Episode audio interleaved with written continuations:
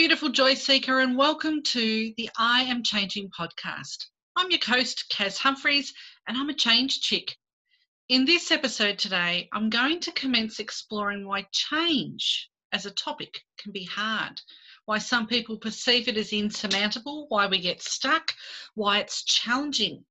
And it kind of leads into it's one thing to have a vision of your dream life, but it's entirely another thing to be able to change yourself to get the dream to become real. And I get asked this all the time why is this? And it's not until we start unpacking all of the little nuances that we begin to understand the why. So let's dive in deep. As human beings, we develop a series of values and beliefs of how our life should be we emotionally invest in those beliefs which support us to feel that something is either good or bad, safe or in danger. This means we're rooted within our belief systems and they don't always remain static. Our beliefs that we had as a small child, where people have to look after us, no longer become valid over time as we start to move out of the nest and create our own independence as young adults. So, therefore, our beliefs are subject to change. But fundamentally, our beliefs are what drive our motivation, intention, and our willingness to thrive in life. This is great until your belief system is challenged in some way or it's stressed. This is the space where fear can arise. And it's not just a one stop shop of a fear popping up. Stress in the belief system can be a technicolor interchanging graphic of fear.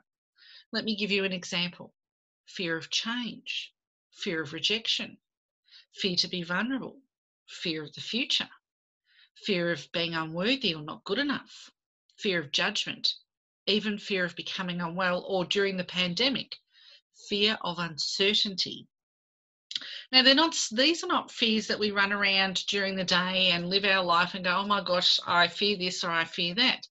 This is something that happens subliminally. And so, when we're migrating through life and we're working on our dream, we come unstuck if there's something subliminal that's triggering us and we can't migrate through the fear, the whatever it is, the subconscious stress that's in the way of our belief system feeling good. It's human nature to want to avoid fear because it's uncomfortable. And it's not something we actively choose to feel in terms of thinking or feeling negative things. But what we don't realize is that the more we avoid, the greater the self sabotage pattern we create. And it's not often until you have a third party point something out to you that you realize, you know, there's three different ways we can sabotage. We can sabotage ourselves, we can be sabotaged by others, or we can sabotage someone else just through a stress in the belief system. And according to Pema Chodron's book, Taking the Leap, Freeing Ourselves from Old Habits and Fears, this is an oldie but a goodie, and I, I love this book. I refer to it all the time with my clients. She talks about the more that we avoid or procrastinate, the stronger that fear can be perceived as real Chodron discusses that we all have the ability to naturally interrupt old habits. All of us know how healing it is to be kind, how transformative it is to love, and what a relief it is to have old grudges drop away with a slight shift in perspective. We can realise that people strike out and say mean things from time to time for the same reasons that we do. Chodron discusses that we approach our lives as an experiment. We could choose to, slop, to stop and slow down and be still for a few seconds. We could experiment with interrupting the usual chain reaction and not spin off in the usual way. We don't need to blame someone else and we don't need to blame ourselves when we feel like we're in a tight spot. We can experiment with not strengthening the aggressing the aggression habit and we can see what happens we can observe Chodron talks about practicing the pause and its usefulness in the process of changing our lives. And I call this practicing the pause our choice point. However, some people find it unnerving to pause. It unsettles them and leaves them feeling out of control because the outcome when you're creating that choice point for yourself is unknown.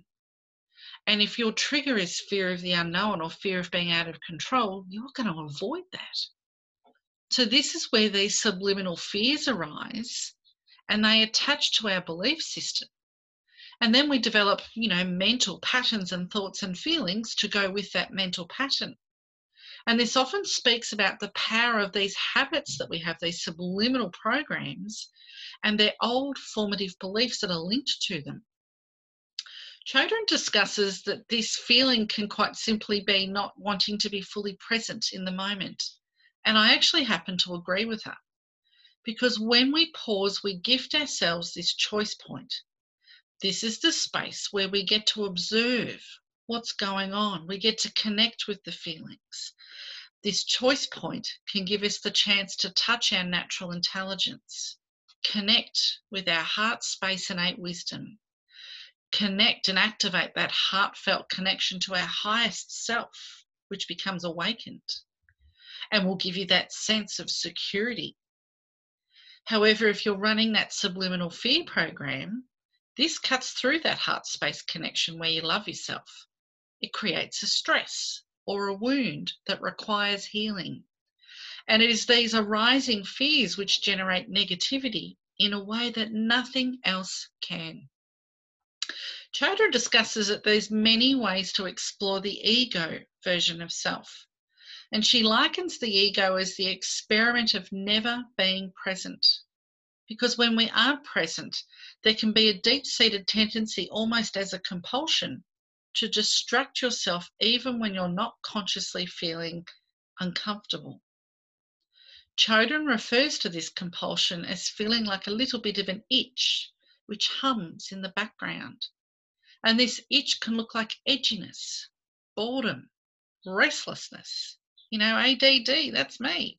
The Tibetan Buddhists call this Shenpa, when your Shenpa or the hook has been activated. And this pattern of distracting yourself, of not being fully present, of not contacting the immediacy of your experiment, is actually considered normal in Western society. This is clearly demonstrated. You only have to look at how we use and become so easily addicted to social media on our phone and the swipe, swipe, swipe. We can't stay in the one place for too long. The average read on a social media um, post is, you know, less than three seconds. If you can't grab someone's attention, you've lost them. In three seconds, we can't pause long enough for three seconds. And so many of the people that I see in clinic report feeling lost or stuck or worse, disconnected from who they are and that dream life that they so desperately want to live. We strengthen the habit of escaping choosing fantasy over reality, and we learn this as children. In fact, Western society advocates escapism with children's toys and television. And so I challenge you if that doesn't sit right for you, how many schools or children's early development facilities do you know have climbing trees or a sandpit for active play rather than detaching from what's happening? Unfortunately, we get to learn to become very comfortable from leaving the present moment at an early age. We get comfortable being lost in our thoughts, our worries, plans, and dreams. This departure from the present moment gives us a sense of false security and we learn to enjoy it. But what is really happening when we depart the present moment is that decoupling from the reinforcement of the strength of our beliefs. And neurologically, we activate a survival program in order to feel safe rather than confront what's triggered us we have an entire nervous system, the sympathetic nervous system, dedicated to helping us do flight, flight, flee. Whereas our parasympathetic nervous system is geared for rest and digest and thriving in life. And so I'll challenge you now how often are you in rest and digest in any given day? The knee jerk reaction trigger or itch as it's referred to in Tibetan Buddhist teachings called Shenpa or attachment. And we liken Shenpa to the chain reaction of thoughts, feelings, and emotions that you use to cover up that discomfort so that you can leave the present moment, reverting back either into the past, where you know it was safe and you have evidence of a, a pleasant time, or you project your thoughts, worries, and concerns into the future and you hear those statements in your head, but what if? In the science of psychology, this itch is, is referenced as being triggered or dissociating. It's that feeling of beginning to get hot under the collar when someone pushes your buttons, when in actual fact, you could choose the possibility of just becoming curious about this urge to itch. And instead of doing the habitual detachment from the present moment, which in other words strengthens the repetitive pattern of your survival program, could I ask you that perhaps it's time to explore what's really going on? Therefore, taking charge of the emotions behind the thoughts and the words, because this is when they're left unchecked, your Shenpa is simply like a highly contagious disease that spreads rapidly, infiltrating all the facets of your being. And so, this is why change is so challenging not only do you have to pause, you have to be willing to remain in the discomfort of what your survival program is trying to get you to avoid. And you've heard me say this before we all have stuff. And at, there's times when it's not comfortable to look at that stuff, but it's incredibly healing. When you can clearly see what's happening on a conscious level, you actually gain access to your natural intelligence. And by this, I mean you can connect with your innate wisdom so that you know instinctively that the important thing you're trying to communicate for yourself will not get through right now. If you're shutting down, you're shutting off because your Shenpa has been activated, that survival program. Your natural wisdom will tell you to be quiet and not push your point intuitively. You'll know that no one will win if that virus of the itch spreads. And yes, there are times when it's safer and more appropriate to just sit quietly in your feelings and go away and deal with them. And there's also other times where it's appropriate to speak up. But if you're stuck in a survival mode, the mechanisms for your ability to express yourself may be impeded. And so I wanted to share with you today if you do find change challenging, here's some ways for you to reset the obstacles that uh, are present in your life because we all have them. So let's explore how you can address the stress in your belief system. And I like to call this the pull apart process. Write down, number one, write down your biggest fear, block, obstacle, or challenge. And this enables you to discover the story that you've used to justify the presence of the fear. Before you even kickstart the shame, blame, guilt bullshit in your head, remind yourself you're human and it's normal to want to avoid anything uncomfortable. The other tidbit I want you to know about why you write down the issue, like journaling, is because writing is a conscious and active form of expression. It's an activity that allows you to diffuse the stress doing laps inside your head so that when you write it down on paper, it's an active form of release. Actively exploring, especially with the tool of writing, supports you to expand on what the thought is. Not until you start exploring do you realize that there's a story that goes with the fear or worry. And that by actively writing it down, you're unpicking it, but you're also diminishing how much physical energy you're putting into maintaining this mental cloud in your head and returning your energy back to a state of recuperation so that you can thrive again. Tip number two to pick apart review this story or fear list regularly. Denise Duffield Thomas suggests in her Money Mindset newsletter that a regular review of your belief system of the story that continually trips you over enables you to explore whether or not it's actually true. This active assessment involves your consciousness and a connection with your heart space. That when you're connecting with your heart, you get a sense or a measure of what's true or not. And more often than not, we formulate fears because of an unknown consequence or outcome, or when we simply don't know, or we feel like we've lost control. Therefore, In many circumstances, the fears aren't real. We've made them up in our head to keep ourselves safe. And don't get me wrong, there are examples where someone who's perhaps been a victim of abuse or there's been a significant life event that they had no control over, but something happened to them, those fears are different and they're more phobia based, and we'll talk about them another episode. Pull apart tip number three seek your inner saboteur. The more gorgeous that you are prepared to own what arises in terms of your thoughts and feelings, or what comes out on the paper as you're starting that purge, can therefore be addressed as the negative Nancy. And the sooner you get that out, the sooner you can discern whether it's true or not. Does it feel right? What's your gut instinct? The quicker you can take a stand at the choice point the quicker you can change literally the neuroplasticity of your brain and the associated neurological survival program.